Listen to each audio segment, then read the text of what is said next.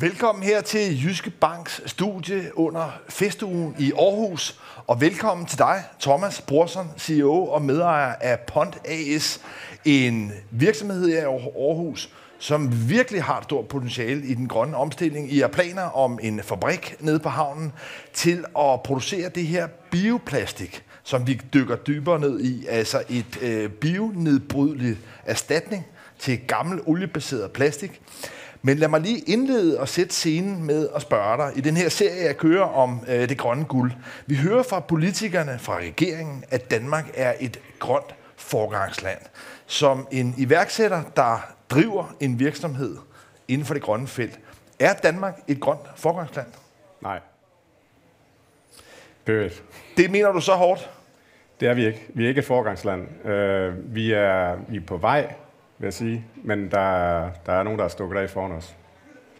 Det skal vi dykke lidt dybere ned i, også måske, hvad det er for nogle ting, der kunne øh, ændres, hvad det er for nogle ting, der skal trækkes i og lukkes ned måske for, at Danmark kommer op i gear. Men noget af det, jeg synes, der er kompliceret i den her diskussion om grøn omstilling, det er, at man har nogle gamle, etablerede erhvervsinteresser, landbruget kunne nævnes, som står meget stærkt, og som er i stand til også at lobbye politikerne for ligesom at bevare lidt den sorte, gamle, oliebaserede industri. Men Thomas Brorson, din stemme, de nye grønne iværksættere, dem, der skal skabe de nye arbejdspladser, hvor er I henne? Jeg synes ikke, man hører jer lige så stærkt. Men det er jo en problematik, som, øh, som jeg mærker. Øh, de etablerede organisationer og industrier, de, øh, de har altså penge nok. De øh, har lobbyer, øh, lobbyister, der, der arbejder for deres sag. Og det har vi naturligvis ikke. Vi er en mindre virksomhed, vi er 15 medarbejdere lige nu. Øh, så, så det er, jeg, jeg må koncentrere mig om at lave øh, et produkt, som kan erstatte eller gøre op med den problematik, vi står med. Øh, og det kan være, at jeg skal prøve lige at forklare lidt om, for at fortælle, hvad, hvad vi laver hos Pont. Ja. Der må jeg lige forklare problematikken først. Vi er omgivet af plast i alt nærmest. Det er i malingen, det er i det, vi kan genkende som plast, det er i vores tøj. Øh, Øh, og det er alt sammen lavet af råolie.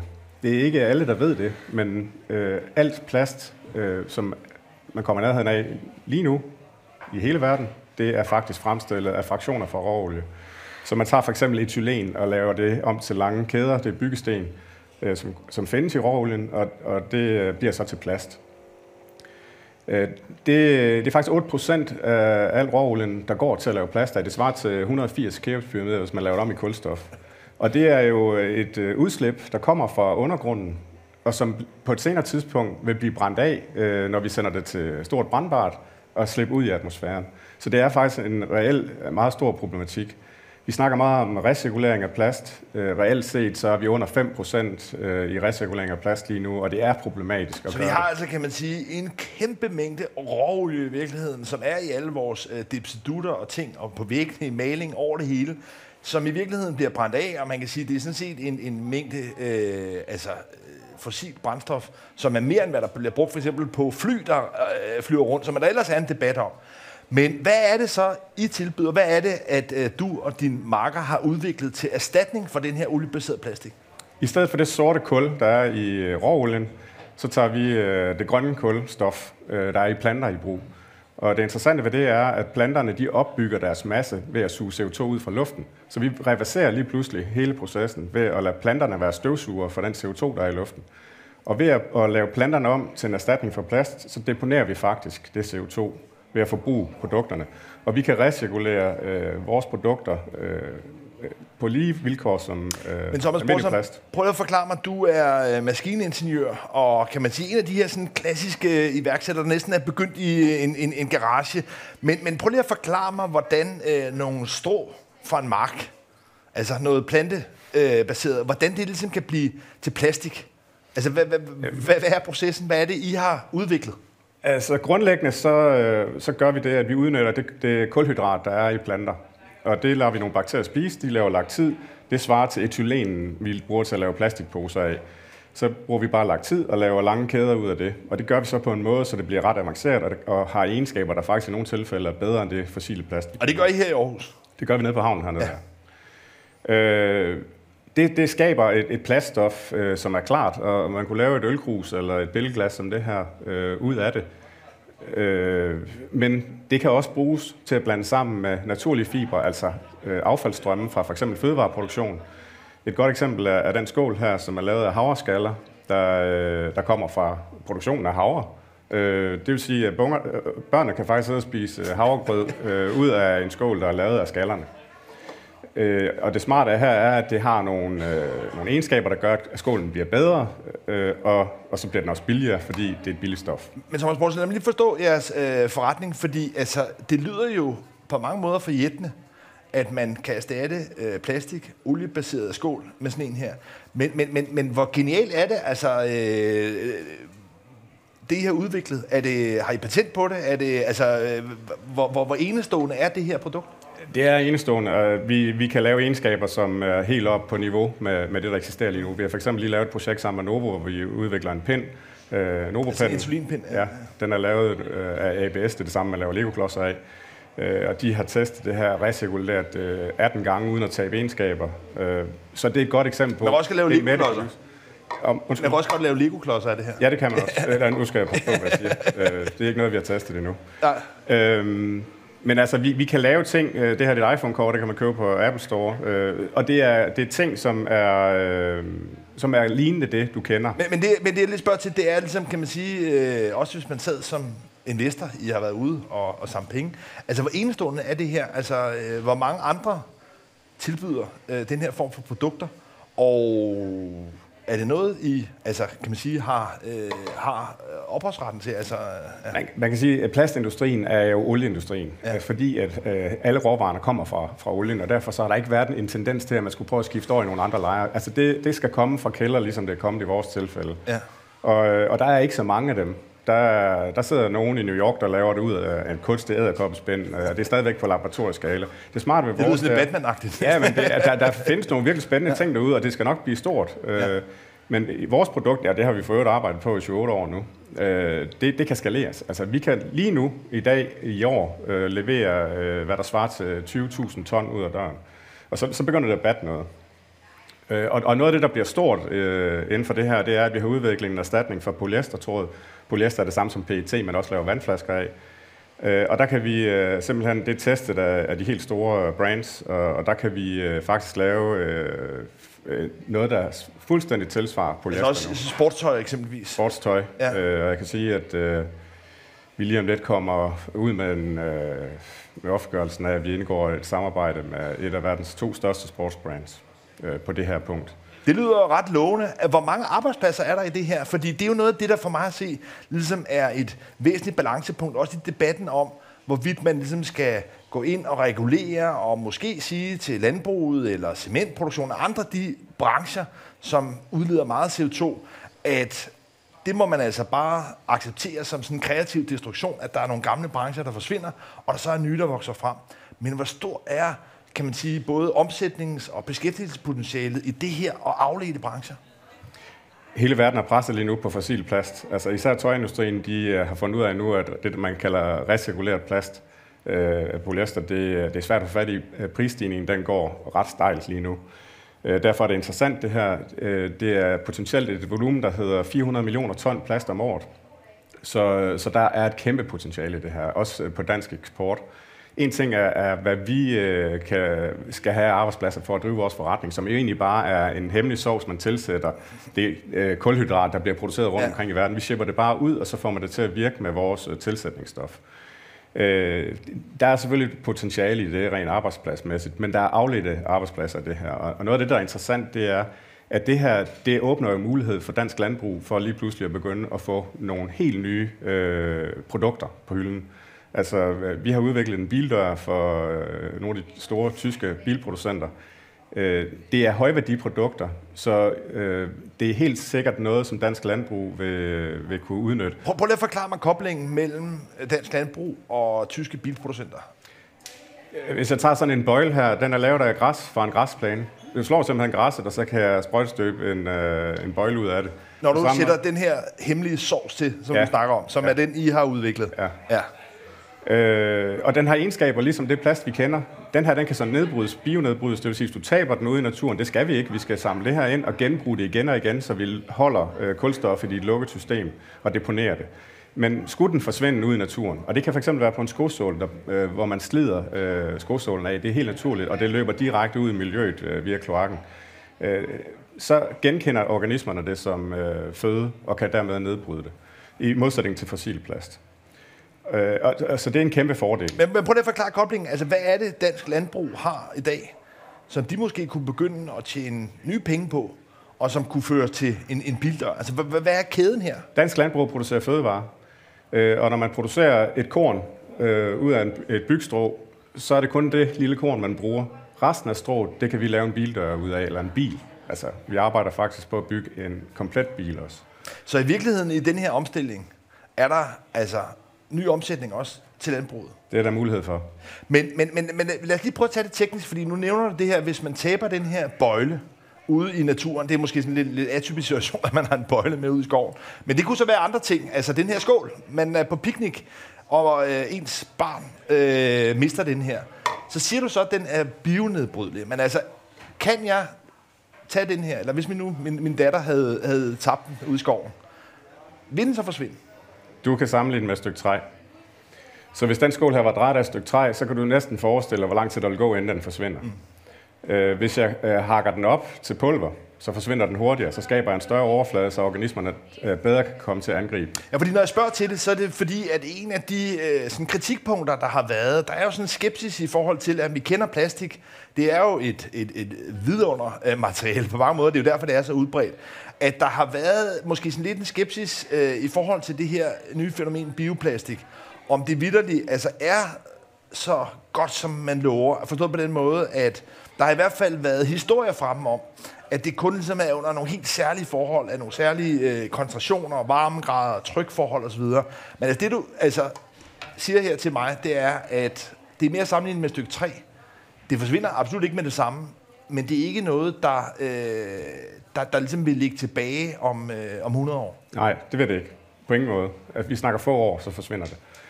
Øh, altså det her det er jo faktisk et godt eksempel på det, vi du lige kom ind på før, omkring organisationer, der, øh, altså industrier, som er så veletableret og har en lobby, der kan sørge for at skabe øh, det, de regulativer, øh, der styrer os omkring nedbrud.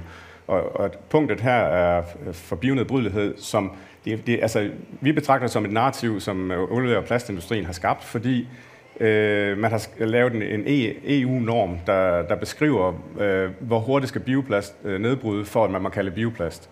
Og de, det, den siger grundlæggende, at det skal forsvinde og blive til CO2 og vand på, på 6 måneder. Men det, du men, siger men det kan et stykke træ eller et blad ja. jo faktisk ikke. Men bare lige for at skære det ud, for at forstå det, du siger, at dem, der i dag har sat også de europæiske standarder for, hvor hurtigt noget skal kunne nedbrydes, det er i virkeligheden den gamle oliebaserede plastikindustri. Det er det. Og i virkeligheden for at holde jer ude af markedet. Ja. Er det det, jeg ja, ja, ja, det er det. Helt klart.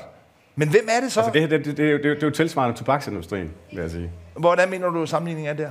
Jamen altså, øh, der er en så stærk lobby, at det er jo ikke lykkedes endnu, øh, på trods af, at vi alle sammen godt ved, at det er, det er skidt for os at ryge, og det er dårligt for vores øh, samfundsøkonomi. Så det er jo ikke lykkedes at, også at få, få det bragt til ende, fordi der er så stærk en lobby bag ved industrierne til at påvirke politikerne at det er et tungt øh, læs at forflytte. Men lad os prøve at, øh, at dykke lidt ned i, hvad det er for nogle ændringer, der måske skal ske, før at øh, I får et øh, bedre marked og andre, måske konkurrenter, men øh, i hele taget kan man sige øh, grønne virksomheder. Men lad os lige prøve at starte med, med det projekt, I, I har også her i Aarhus nede på havnen med at bygge en øh, fabrik. Det er noget, I tidligere har været ude med. Øh, hvad er egentlig status der? Altså, hvornår kommer der en stor pontfabrik nede på Aarhus Havn? Altså, fabrikken skulle faktisk have været oppe at stå nu. Øh, jeg må igen trække, som så mange andre, coronakortet, og det er helt reelt. Øh, vi, var, vi er, har været belastet af corona. Vi har ikke kunne rejse, vi har ikke kunne lave de udviklingsprojekter, vi skulle, og vi har ikke kunne få shippet øh, de både maskiner og materialer, vi skulle. Så det er forsinket. Men, øh, men det er også forsinket, fordi at nogle af de øh, de partnere, vi, øh, vi har arbejdet sammen med, øh, har måttet melde flag øh, omkring, hvor de står henne. Der sker lige nu et udskillingsløb imellem virksomheder øh, på dem, der øh, fortsætter, øh, der lytter til, øh, jeg kalder det olieindustriens narrativer omkring, at vi ikke må bruge bioplast. Og der er jo øh, en række punkter, som du selv nævner, der er noget med noget temperatur og sådan noget, det kan ikke nedbrydes, hvilket jeg også godt lige kan afvise. Øh, og, og jeg forstår godt, at man gør det, fordi øh, det er så stærkt, øh, øh, den påvirkning, man får, at både politikere og virksomheder og stakeholders i virksomheder, de, de løber efter det.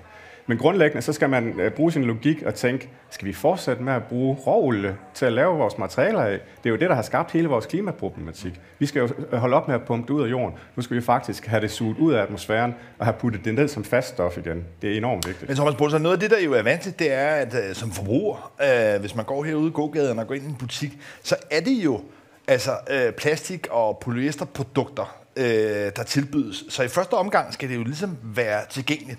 Og spørgsmålet er ligesom, hvad det er for nogle øh, ændringer, der skal ske, for at, øh, at markedet på en eller anden måde bliver modent nok. Men jeg kan godt tænke mig lige prøve at holde fast i fabrikken, fordi jeg er nysgerrig på, når man har planer, man har potentialet, man har troen på det, man har også investorer, der øh, vil skubbe det i gang hvad det egentlig er, der altså både holder sådan en fabrik tilbage, og hvad det er, der ligesom, kan man sige, sætte den i gang. Men lad os lige prøve at høre, altså den fabrik, I har planer om nede på, på havnen, hvor stort er det? Altså, øh, hvor stort er det projekt? Altså, den er jo, øh, den er jo designet i moduler, så, så vi, har, vi, vi bygger moduler af 3.000 kvadratmeter, og dem kan vi, har vi plads til 16 af på det stykke jord, vi har fået tildelt på havnen, hvilket jeg sætter stor pris på, at man har den opbakning fra både havn og kommune omkring det her. Øh, så, så vi snakker faktisk potentielt øh, en fabrik, der kan producere øh, plus 500.000 ton årligt dernede fra. Det, det, det overgår altså det totale verdensmarked for bioplast lige nu. Men det skal jo i gang. og jeg skal, have, jeg skal have cashflow, jeg skal have kunderne til at gå på. og så længe der bliver ved med at eksistere en usikkerhed omkring, om vi skal recirkulere fossil plast, eller om vi godt tør at træde herover, så har jeg selvfølgelig en udfordring. Men, men lige på et trapper, altså jeg hørte dig sige, at, at, både havnen og Aarhus Kommune er sådan set opbakende. Der har man på en eller anden måde været med til ligesom, at, og, og, og, og fremskynde det her. Ja. Så, så, så på det lokale plan her i Aarhus, der er der ligesom opbakning øh, til projektet. Men, men, men hvad så, du indledte med at sige her, at Danmark ikke er noget grønt forgangsland. Hvis vi sådan prøver at hæve det op på nationalt niveau, øh, altså med regeringen, Folketinget,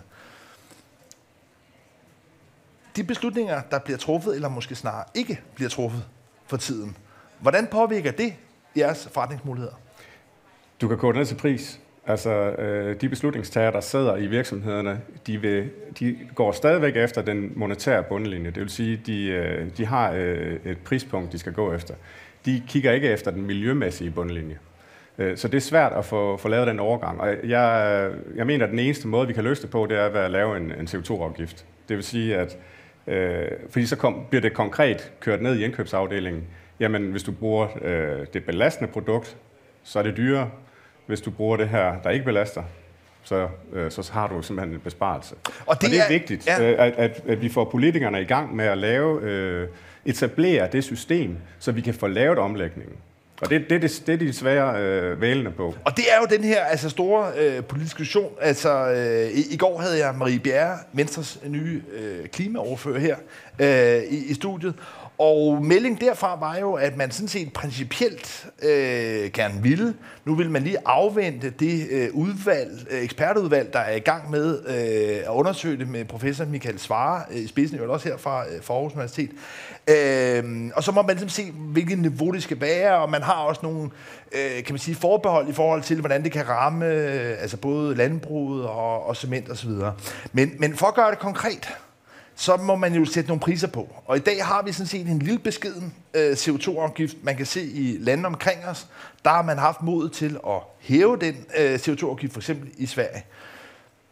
De miljøøkonomiske vismænd har været ude og anbefale 1.500 kroner, som jeg ikke engang tror, der er politisk opbakning til på Christiansborg. Men det siger du faktisk, det er slet ikke nok. Hvor højt skal sådan en øh, CO2-afgift op, før det batter? Jamen, jeg, jeg kommer med, med et ret bestandt øh, øh, udtalelse om, at vi ikke er forgangsland. Og det er vi ikke, fordi der er lande omkring os, der tør at, at gå skridtet videre. Altså, vi er et ressourcestærkt land. Vi har råd til at gå foran, og det skal vi. Vi skal vise vejen foran. Jeg mener ikke, at øh, hvis du tager på plastprodukter, at 1.500 kroner det får en effekt på folks beslutning, når de står i butikken og skal vælge. Det er simpelthen det, man er nødt til at kigge på. Det her det handler ikke om, hvad, hvad føler vi som politikere, vi tør at sige som tal øh, ud til offentligheden og til vores vælgere. Det her det handler om, hvornår får det en effekt, så vi øh, går fra de belastende produkter over til de, de miljøvenlige produkter. Og jeg er oppe i 3.000 kroner tonnet.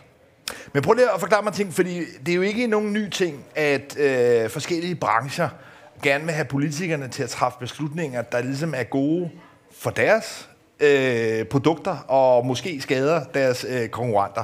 Og det er jo lidt den, kan man sige, balance, hvor man, som du indleder med at sige her, at man har sådan set en meget stærk olieindustri, som ligesom har fået sat reglerne, sat standarderne, og også kan man sige, visker politikerne i øret, at de ikke skal gøre for meget. Men nu kommer du så og siger, 3.000 kroner. Er det dybest set ikke også bare et udtryk for, at du ligesom vil have politikerne til at træffe nogle beslutninger, som er godt for din forretning? Det kunne man beskylde mig for. Altså, jeg er trods alt stadigvæk en virksomhed med ganske få medarbejdere. Øh, lukker vi ned, så finder jeg nok på noget andet. Altså, jeg er ikke... Øh, jeg, kommer, jeg, jeg betragter det selv øh, som værende, at vi øh, kommer med et forslag til en løsning. Det er noget, vi har, vi har gået og rodet med hjemme i kælderen, øh, og, og, og pludselig så står det her. Det fører et kort af NASA i 2015 til at være blandt de 10 største innovationer i verden lad os nu komme i gang med at lave det. Det er meget men, imponerende med så bare Men hvis ikke jeg får opbakning til det øh, fra samfundet, jamen, øh, så finder jeg på noget andet. Altså, det skal gribes, det her. Men, men fordi, altså, det jeg kan lade med at tænke på, det er, at man taler meget om i forbindelse med at indføre sådan en CO2-afgift, at det kan føre til, at, øh, at noget af landbrugsproduktionen, for eksempel, eller cementproduktionen, kan flytte til andre lande. Jeg ser også en anden fare. Det er, hvis man ikke hurtigere træffer beslutninger, ja, så kan der være enten at din virksomhed, selvom at Aarhus byder jer velkommen og faciliterer det, så kunne det være lige pludselig, at, øh, at virksomheden måske kunne få bedre vilkår i Sverige eller Norge eller andre steder. Men det kunne også godt være, at øh, nogle konkurrenter gjorde det. Så man kan sige, altså hvad er den her balance? Altså hvor, hvor, hvor lang tid kan en virksomhed som jeg egentlig overhovedet tro på at være i Danmark? Altså, vi har faktisk som udgangspunkt sagt, at vi vil være danske, vi vil være, fortsætte med at være etableret i, i Danmark, men vi har været nødt til at bøje på det. Vi har simpelthen ikke investorer, øh, investorgrundlag i Danmark til at, at lave øh, det produkt her. Altså, det er, det er investeringstungt. Øh, så, så jeg er bange for, at øh, vi kommer til at, at, at kigge til udlandet, uanset hvad. Og hvad er det for nogle steder, man kigger sig hen?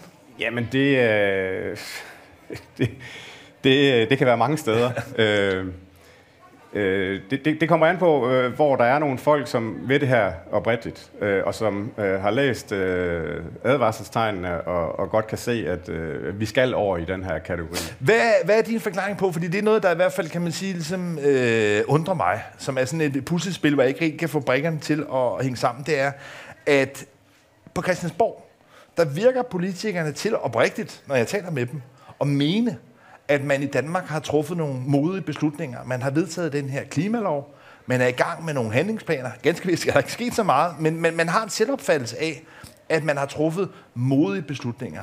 Nu hører vi så dig sige, altså fra øh, nede fra Aarhus Havn, der er i gang med produkterne, som sådan set venter på at kunne få grønt lys til at bygge fabrik, at det er slet ikke den oplevelse, du har. Altså det her mismatch, altså hvad er din forklaring på det? Er, øh, er politikerne i gang med et grønt bluffnummer? Altså, politik er jo, hvad det er, øh, og det, det skal jeg navigere i. Jeg laver produkter, og, og de bliver kun succes, hvis brugerne de køber dem. Øh, og, og det kræver altså nogle bestemte vilkår, hvis jeg skal hamle op med de eksisterende industrier. Mm. Så det er jeg nødt til at få opbakning omkring. Øh, ellers så kommer vi ikke videre. Så kan vi fortsætte med at lave øh, politik og, og have intentioner osv. Jeg, jeg, det går bare for langsomt. Og, og det, det, siger, det viser alle rapporter, der kommer senest nu her. Det, det, det går, altså, vi, skal, vi skal til at handle nu. Øh, så vi kan ikke øh, bruge forsigtighedsprincippet fra politikers side. Nu skal vi lige øh, måle lidt der og afveje lidt der. Og lige, mm. altså, vi er nødt til at våge og træde ud og sige, nu giver vi det her et skud. Så jeg opfordrer til, at, at man er meget mere aggressiv i sine beslutninger omkring at give sådan noget som det her en mulighed. Men, men mere måske her afslutningsvis, altså... Øh jeg var inde på det lidt før, men, men jeg kan godt tænke mig at prøve måske at tvinge dig til at blive lidt mere konkret i forhold til det. Altså, hvor mange arbejdspladser, ikke kun kan man sige for jer, I er 15 nu, og man kan sige, hvis, hvis I bygger øh, det første modul, og andet, og tredje og fjerde modul nede på havnen med fabrikken, så vil det selvfølgelig være øh, noget, der vokser hurtigt. Men hvis man kigger også på mange af de følgeindustrier, altså andre typer af virksomheder, som udvikler også nye originale produkter, som giver forbrugerne mulighed for at øh, leve bæredygtigt. Hvor stort potentiale er der? Altså, øh, fordi det, det, det er jo på en eller anden måde den afvejning, at vi har de gamle industrier, som jo giver omsætning, som mange steder også ude i de mere tyndt øh, befolkede egen del, øh, del af landet, giver arbejdspladser, giver liv. Altså, hvor stort er det her potentiale? Jamen, hvis vi kigger på landbruget, så, så mener jeg, at jeg, jeg er selvfølgelig tilhænger af, at vi tager en gradvis øh, omstilling af landbruget, men, men vi skal have nogle, nogle af de unge bønder ind øh, og begynde at dyrke det her. Altså, øh, de skal tænke helt anderledes nu. Vi skal have dansk landbrugsjord tilbage til urskov, en del af det i hvert fald. Vi skal til at dyrke vertical farming. Vi kører lige nu et forsøg sammen med en amerikansk øh, pige, øh, på at dyrke andemad i, i kar, der ikke er højere end det her. Vi kan lave 100 lag op i højden og, og køre døgndrift, og så, så skubber vi simpelthen bare CO2 af øh, og laver det om til de produkter, øh, vi, vi normalt ser som plast.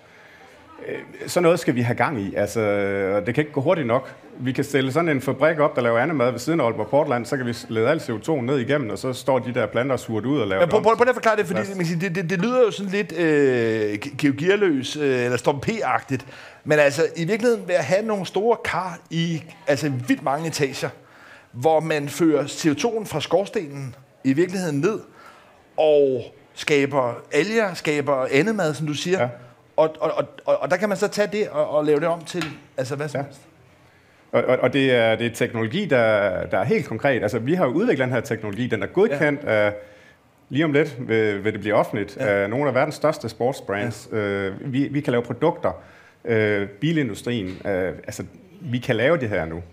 Øh, men, og, men, og, dyr, og dyrke øh, ja. råvarerne er jo en omstilling, hvor jeg mener, at dansk landbrug har en, et potentiale for at, at være verdensledende men, men, men, ved at omlægge Men, men jeg kan godt tænke mig lige bare i, i forhold til det her, som jo er en, også en vigtig politisk balance mellem på den ene side, man har sådan en lidt det, man kunne kalde en socialdemokratisk løsning, som er øh, med støtteordninger og puljeordninger og alt mulig regulering. Og så har man så over for det en mere markedsdrevet løsning, som i virkeligheden er meget baseret på den her CO2-afgift og en høj CO2-afgift, vel at mærke.